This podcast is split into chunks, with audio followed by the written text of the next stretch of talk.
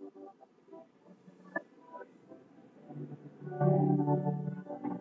you.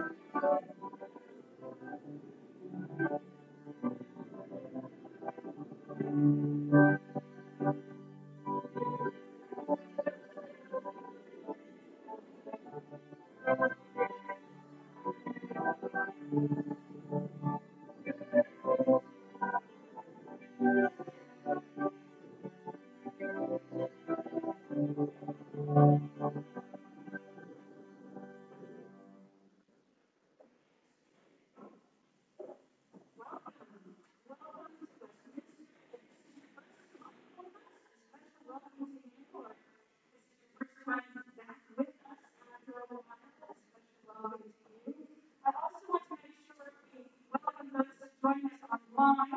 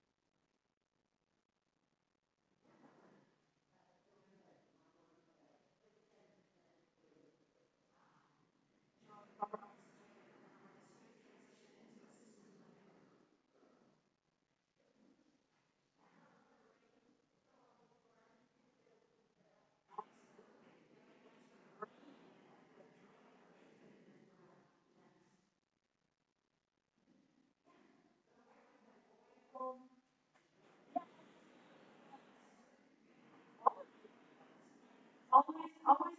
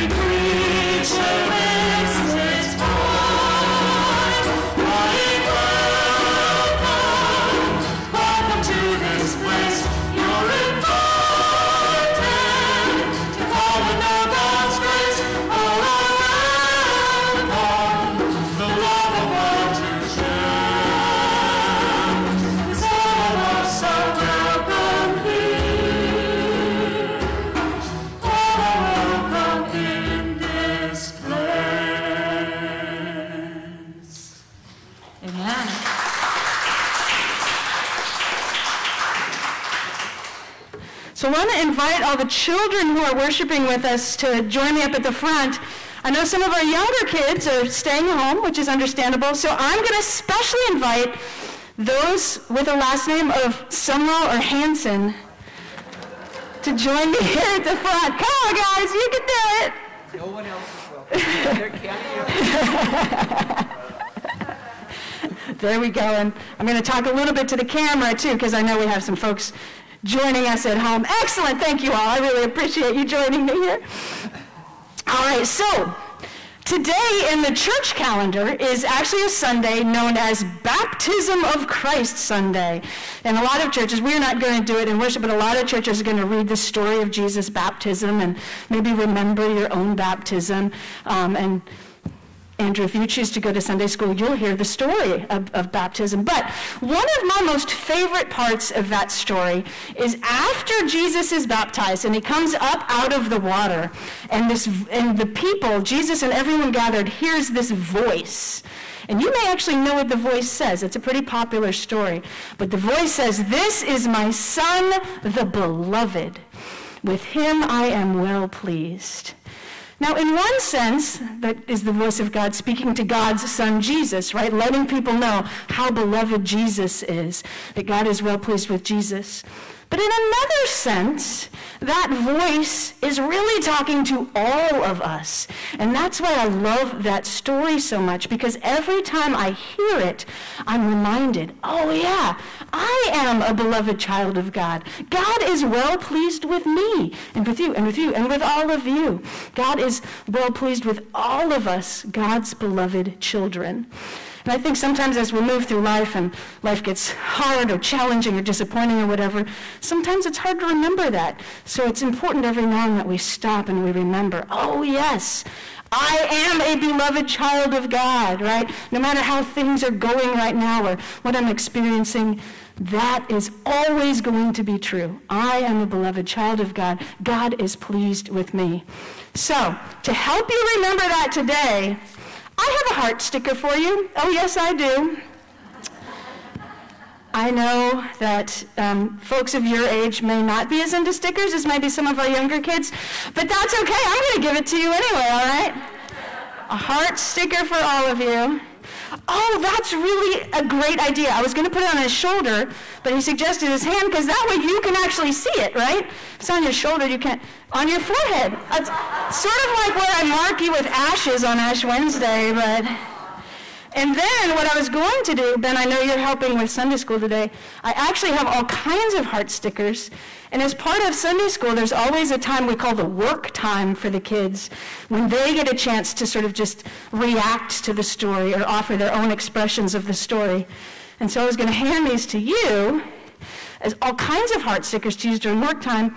Now, you may or may not have a Sunday school class today, but hold on to those and we'll use them at some point, all right? So that's just to remember, with or without a heart sticker in your hand, we are beloved children of God. All right, go in peace to Sunday school or back to your pew or wherever it may be that you're going. Go now in peace. Go now in peace.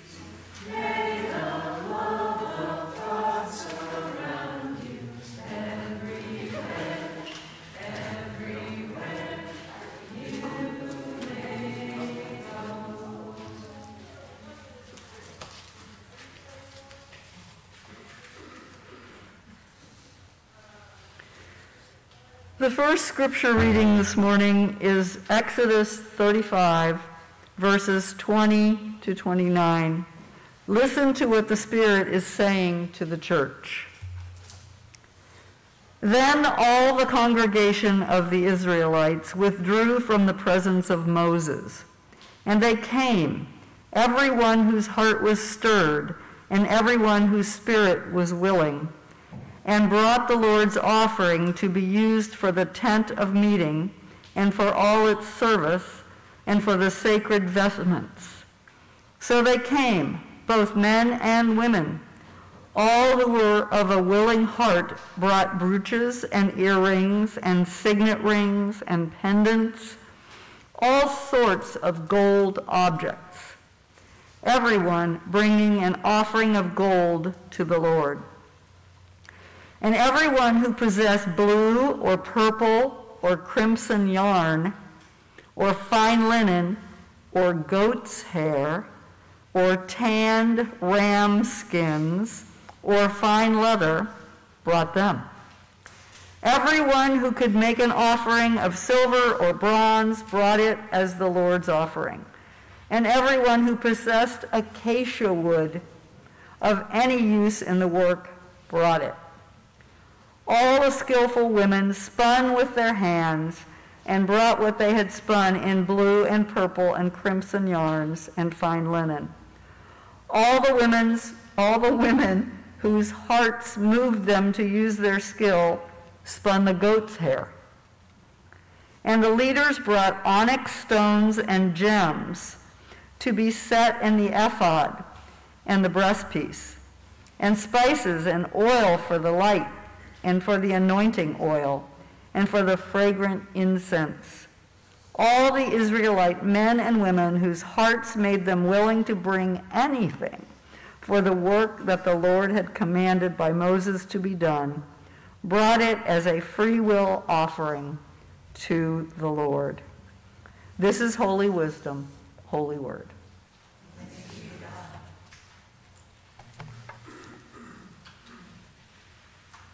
And our second reading comes from the letter of Ephesians, the fourth chapter, the first eight verses.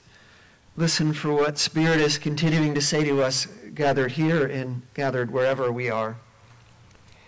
I, therefore, prisoner of the Lord, beg you to lead a life worthy of the calling to which you have been called, with all humility and gentleness, with patience bearing with one another in love, making every effort to maintain the unity of the Spirit in the bond of peace.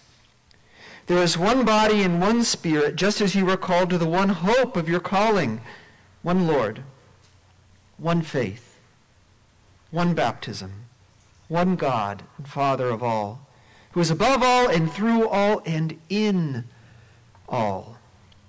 But each of us was given grace according to the measure of Christ's gift. Therefore it is said, when Christ ascended on high, Christ made captivity itself a captive. Christ gave gifts to his people. This too is holy wisdom, holy word. Thanks be to God. When the church finally decided to close its doors, to move in with another congregation because it couldn't support itself anymore, it issued a modest bonus check to their pastor. He'd served his whole career there to that point, and they'd, they'd never been able to give him a raise of any kind, and so it was the least they could do.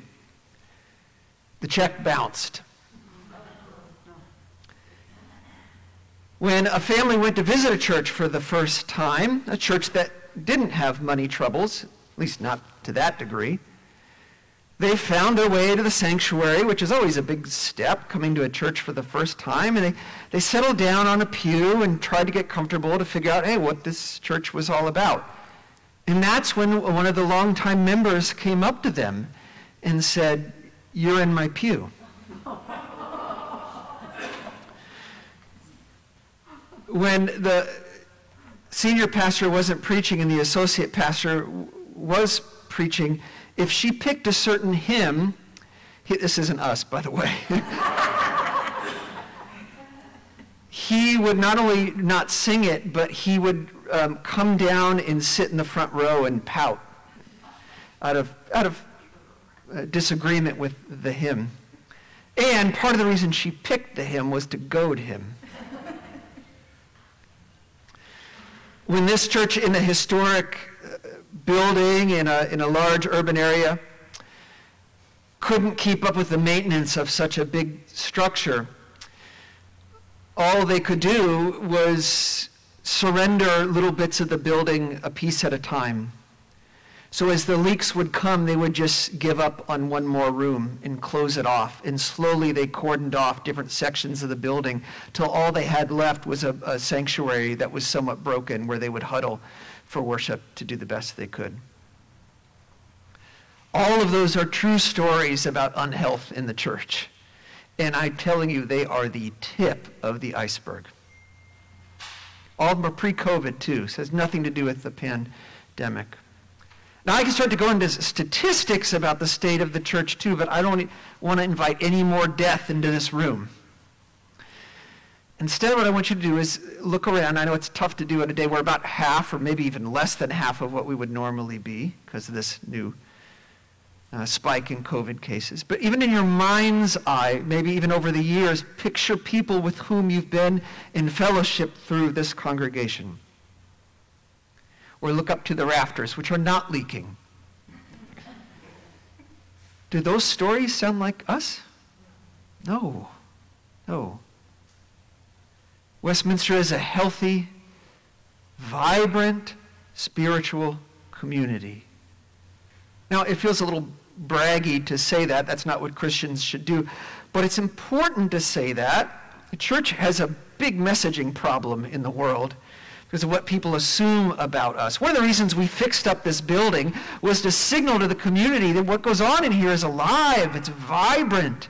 We say these things about ourselves because not because we're perfect or better than others, but because we are alive and the Spirit is doing wonderful things here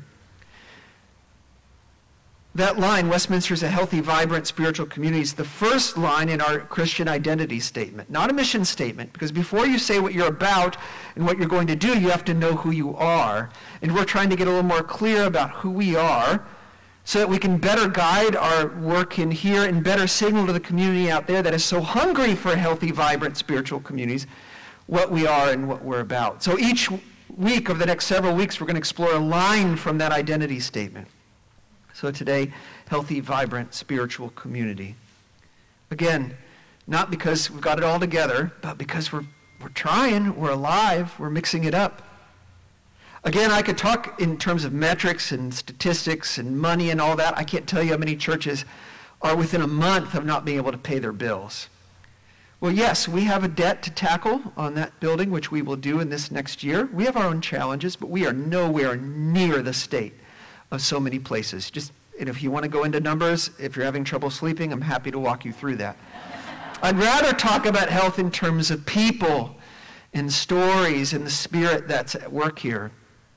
So I'd like to tell you about when on, in the 6 o'clock hour I'll show up for uh, work on a Sunday to find somebody already here who doesn't work here.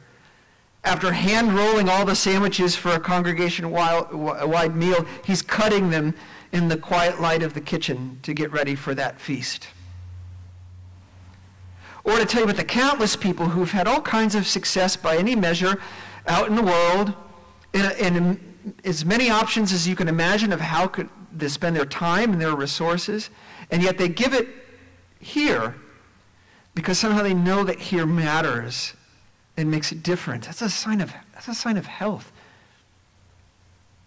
Or I think of the woman who would come every Sunday when men would spend the night here on Sunday nights because they didn't have anywhere else to sleep that was safe. And after, not only would she have a meal with them, but she'd stay after and she'd talk to them and she'd learn their stories because part of helping people recover their humanity is to allow them to have stories and someone who knows their story. That's health.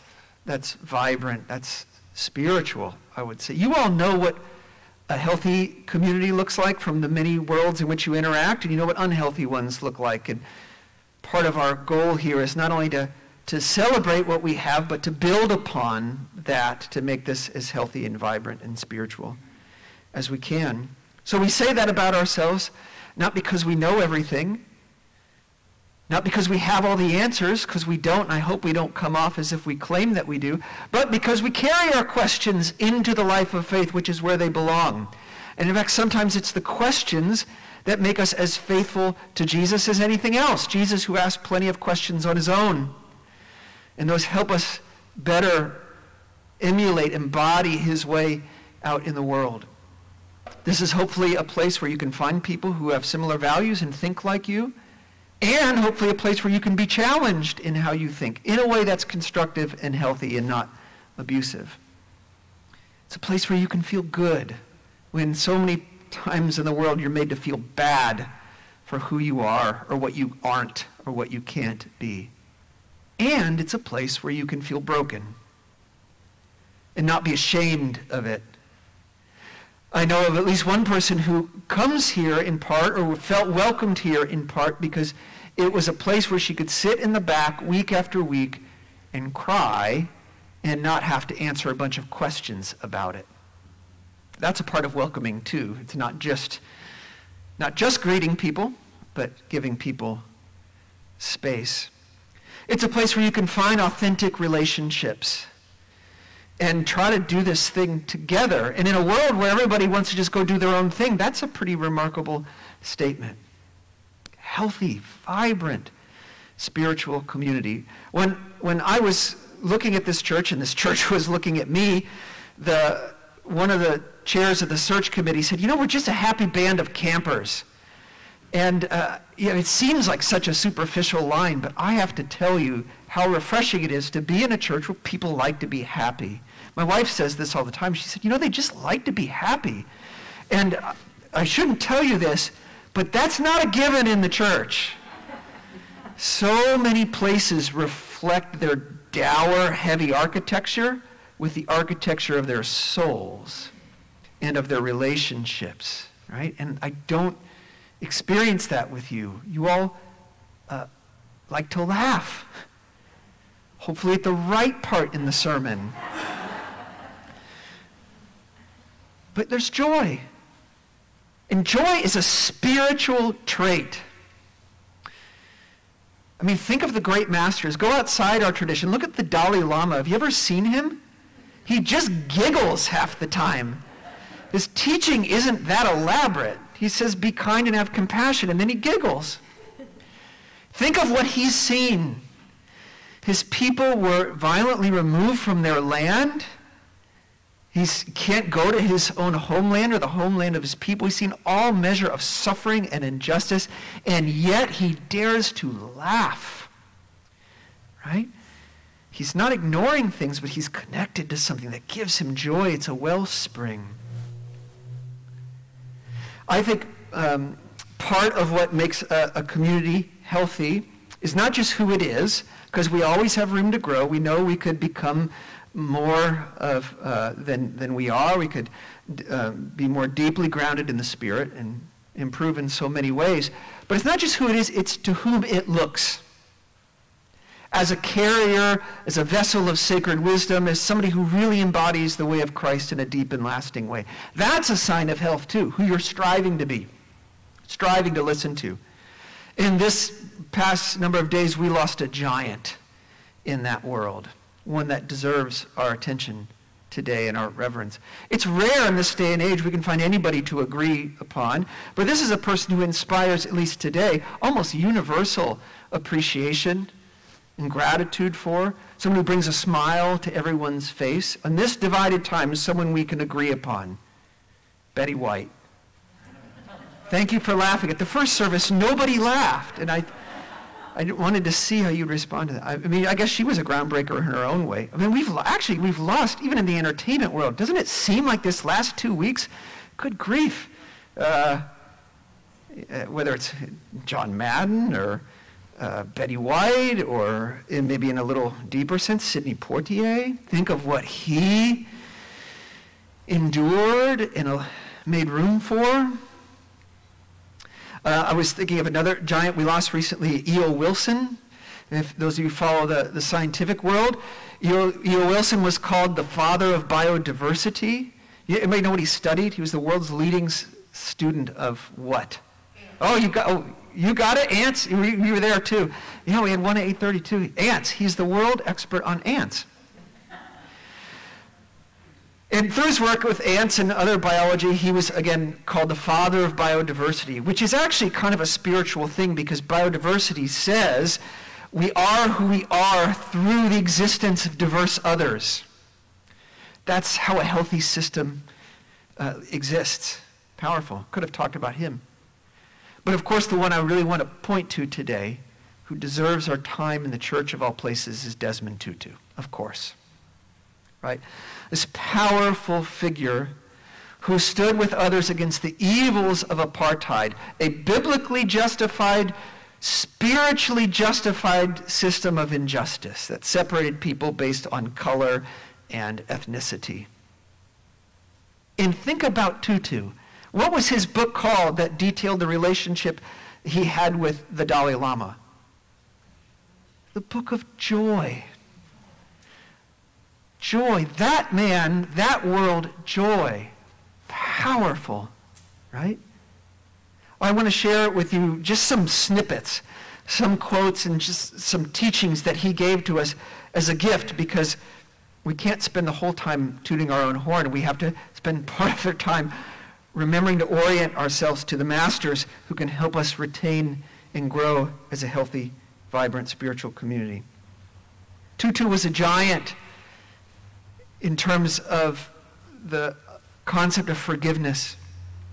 But forgiveness is often misunderstood in the church. It's sort of sold as just, a, oh, you just always forgive and you don't, eh, without any consideration to anything else, and it becomes kind of a, a superficial characteristic, but it was much deeper. Tutu um, said there's no future, at least in his context, without forgiveness. He knew the world was stuck, and the thing that would pry them loose was radical forgiveness. But he he said this he didn't understand forgiveness to be condoning injustice or to be escaping accountability, but forgiveness is refusing to pay back the oppressor in his currency. Will not return violence for violence, evil for evil. When co-creating a way forward in the midst of apartheid, Tutu and others of the Truth and Reconciliation Commission realized they had to make a choice about how to break free from the deadlock of that injustice. And on the one hand, they didn't want a Nuremberg-style set of trials that would work exclusively through a legal system of correction. But they also didn't want to just grant blanket amnesty, amnesia, just, well, we'll just let it all go. Because that does double violence to the victim. What they decided was they wanted reconciliation that was based on truth. And so the people who were still living, who had been hurt, got to come forward and tell their stories of hurt in the presence of those who hurt them or represented systems who hurt them. They wanted reparation, but not retaliation. They wanted understanding, not vengeance. And Tutu recognized this was not just good politics or good negotiation. For him, it was grounded in something deeper. It was grounded in theology. Because what he said was, it was good theology that allowed me to make the case that we lived in a moral universe. Healthy and vibrant spiritual communities have good theology at the core. Right? The stories we tell are sound, they're evolved, they're mature. You'll never find a healthy and vibrant spiritual community that does not have good theology. You'll find big ones, you'll find successful ones, but they won't be truly healthy. They won't have actual vibrancy. They won't really be affirming in a deep sense if they're not based on good theology. Churches love to follow the latest fad, whether it's in programming or in technology, but the ones that are really re- rooted in the deep story of the goodness that is permeating the universe and trying to transform the universe, they've got no chance. Otherwise, they're just embodying an impoverished ethic. Tutu said this. He said, We are human because we belong, which is not the same as I'm human because I think. I think, therefore I am. I am because I belong belong to something greater. Christian uh, scholar Diana Butler Bass, who writes about church stuff, says that we have to flip the typical formula in the Western Christian world that says you believe like us and you behave like us, then you can belong to us. She says, no, we need to create spaces where people can feel a sense of belonging, a safe place to be as they are, and then together we'll behave some ways together, which isn't brainwashing. It means we'll do some things together. We'll pray, we'll worship, we'll serve the poor, we'll work against injustice. We'll do the kinds of things that Jesus would have us do. That's behaving. Right? We'll do those things together, and out of that, that'll uh, inform our own behavior, and our beliefs will, will organically form. Right? Belong, behave, believe we flipped the script. That's why when I said that slogan last week, that this is a place where you can find community, grow spiritually, and better the world, the first is find community. And I know we have work we could do there, but we have some good things going and we can build upon that, recognizing that all too vital need. Tutu reminds us we must do that because that's how people become human. They belong to something. Find plenty of people who are not human who've achieved plenty because they don't belong. Along those lines, Tutu wrote this A parade in church is qualitatively different from one that has the atmosphere of a concert hall. And this, after all, is a house of prayer. First and foremost, it's a house of prayer. During the capital campaign, we raised money to build and uh, fix and expand the building. One of the pieces of the program that was prescribed for us was to have a 24-hour prayer vigil and in uh, so many words, there were some who scoffed at the idea. Well, we don't do that kind of thing here, right? The evangelicals do that. But we did. And if around the clock, two in the morning, there was somebody praying here for this church. It was one of the more powerful things we did, if you ask me. And if you don't believe that a space is, is qualitatively changed after being prayed in, and this space doesn't convince you that, go to Green Gulch and sit in their zendo where people meditate, I'll call it prayer, all the time and have been for years. Or when my wife and I were back in Philadelphia working, when we were not uh, on for any given Sunday, we would go down to the Quaker Meeting House down the road in Haverford, where, which had been in operation for 400 years. And we would sit in that room where, where people have been holding prayerful silence every week for an hour. You could feel it in the walls. You could feel it. prayed in church is qualitatively different. Unless we misunderstand Tutu as sort of syrupy or just sentimental, which is what we do to our prophets when we don't have to hear the hard stuff, is we just, we just shave them down till we make them palatable. He was fierce, too. He was fierce in his love and in his joy. He once said this, quote, I'm not interested in picking up crumbs of compassion thrown from the table of someone who considers himself my master. I want the full menu of rights strength in that love. Speaking of rights, he was a champion for LGBTQ rights, which is far harder to do, was far harder to do in his context than it is to do in this one. And he once said, when he dies, if, if he gets to heaven and it's homophobic, he will ask to go to the other place instead. yeah, that takes courage. And like Elie Wiesel before him, the great Jew, Tutu condemned this, this, what I will call a strange affinity we have for neutrality in some facets of the church, as if that's a spiritual virtue to always be on the sidelines. And he said this if you are neutral in situations of injustice, you've chosen. You've chosen the side of the oppressor. He says if an elephant has its foot on the tail of a mouse, and you say you're neutral, the mouse will not appreciate your neutrality. These things and more we can take from this great, right? This beacon of light as we endeavor to become our own modest beacon in this sometimes foggy climate. And our tradition is full of these places if we would but search for them there. That, that reading that Susan offered earlier is this marvelous image of a healthy, vibrant spiritual community. Because what are the people doing as their hearts are moved, as they feel they belong? They bring their gifts to bear. I hope you brought your goat hair and your yarn. But it's lovely in its particularity because it's what they had and it's what they could use to make something beautiful. It's the ancient version of the greening of the sanctuary where the whole community comes and they build the faith community with the gifts that they have. It's gorgeous, right? Many of you have given generously of your gifts to this community, and if you haven't, you'll be asked to. Because we have no shot if we don't all build it together. No shot. The Ephesians passage, likewise, talks about gifts at the end. People give according to the gifts that Christ gave.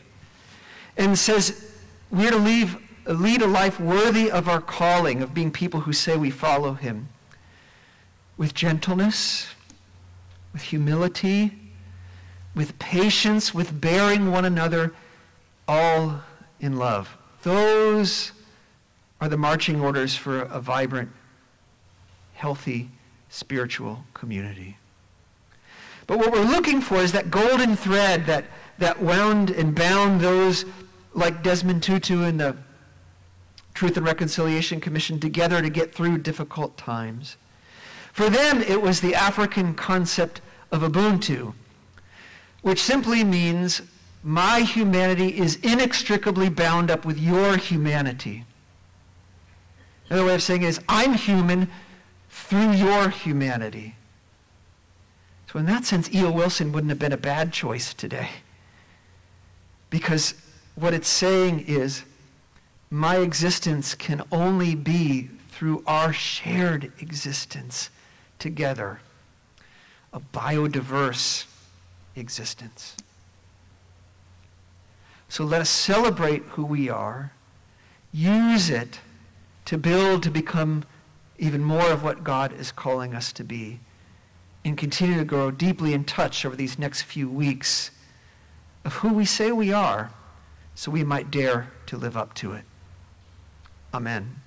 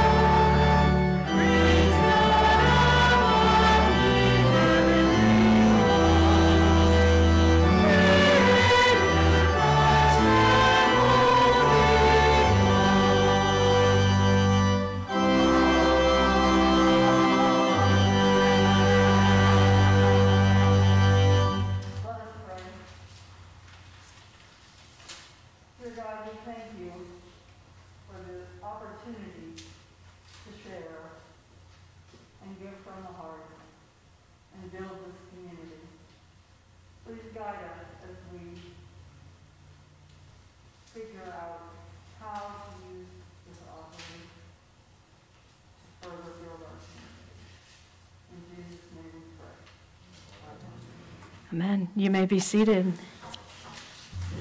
I do encourage you to take a look at the backside of your bulletin and the many different events that are happening here in the life of the church.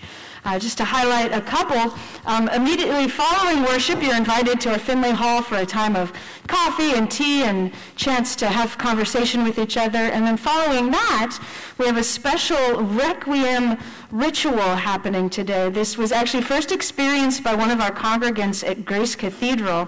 And it was so moving to her that she came back to us and said, You've got to bring this to Westminster. And so the day is today a time of ritual to remember those who have died over these last two years of COVID. And you may uh, participate in the ritual thinking of a, a, specific person or specific people, or you may participate in the ritual um, just holding all of those who have died in the last two years, but I do invite you to, to join us in, in Finley Hall following our fellowship time. I think Tina, who's leading it, is here. Yeah, there you are, right there. She's, she's going to be, be leading us in the ritual. Just thank you for being here with us, and we look forward to being with you in a little while. Uh, the celebration of Epiphany was January 6th. That's when we celebrate the Magi who followed the star to visit the baby Jesus. Uh, Rob has put together a great video for all ages uh, to celebrate Epiphany. It's up on our Facebook page and our YouTube channel. If you haven't gotten a chance to check that out, I do invite you to do that.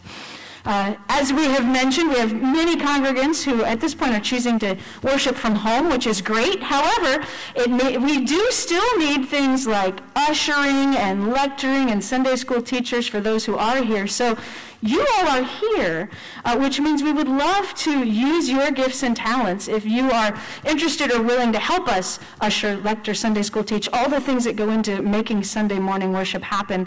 Just let one of us know. You can catch us after worship or give us a call or an email. We would, we would love your participation in that. And then Rob has a special announcement for us. Yeah, and before mine, Tina, did you want to say anything to the group here or? Yeah, why don't you either come up here or just project from where you are? Yeah, good. People like the mic. Come on up, yes. Probably better coming from you than one of us, since you're the. I did my best. There you go. Oh, right, well, actually, well, come use, all the way up. Yeah, use the mic. Yeah. Then, then we can really hear you. Yeah. All right, is that good? Yeah. yeah. Okay. Um, my name is Tina Rath, and I'm an artist here in the Bay Area.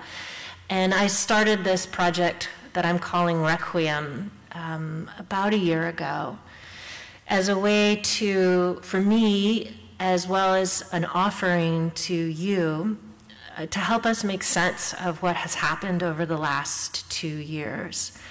There's been a lot of death, obviously, but there's also been a lot of anxiety and anger and fighting, which for me comes from the ambient stress and the ambient trauma that we've all been living under and living with, whether or not it's affected you directly by having a loved one pass or you yourself have had COVID. I've experienced both. Um, anyway, so this project, it's a massive project. I intend to draw a circle for each person who has passed. The circles are drawn in gold ink. Gold, because I believe we all illuminate brightly, even after we pass from our physical state.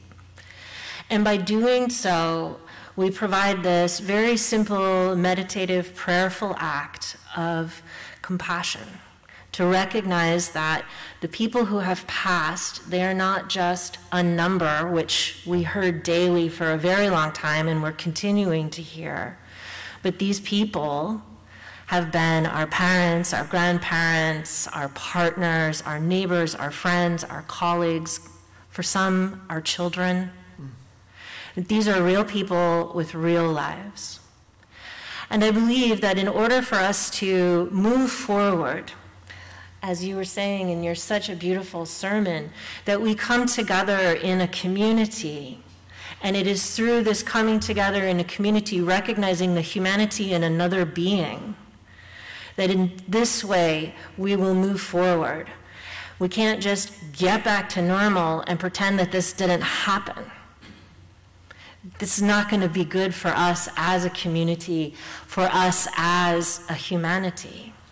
And so I invite you all, after the service today, to come right back into that room over there, and we'll draw golden circles. I have everything you need. No previous experience is necessary. no artistic sensibilities whatsoever. It literally, you're drawing a circle.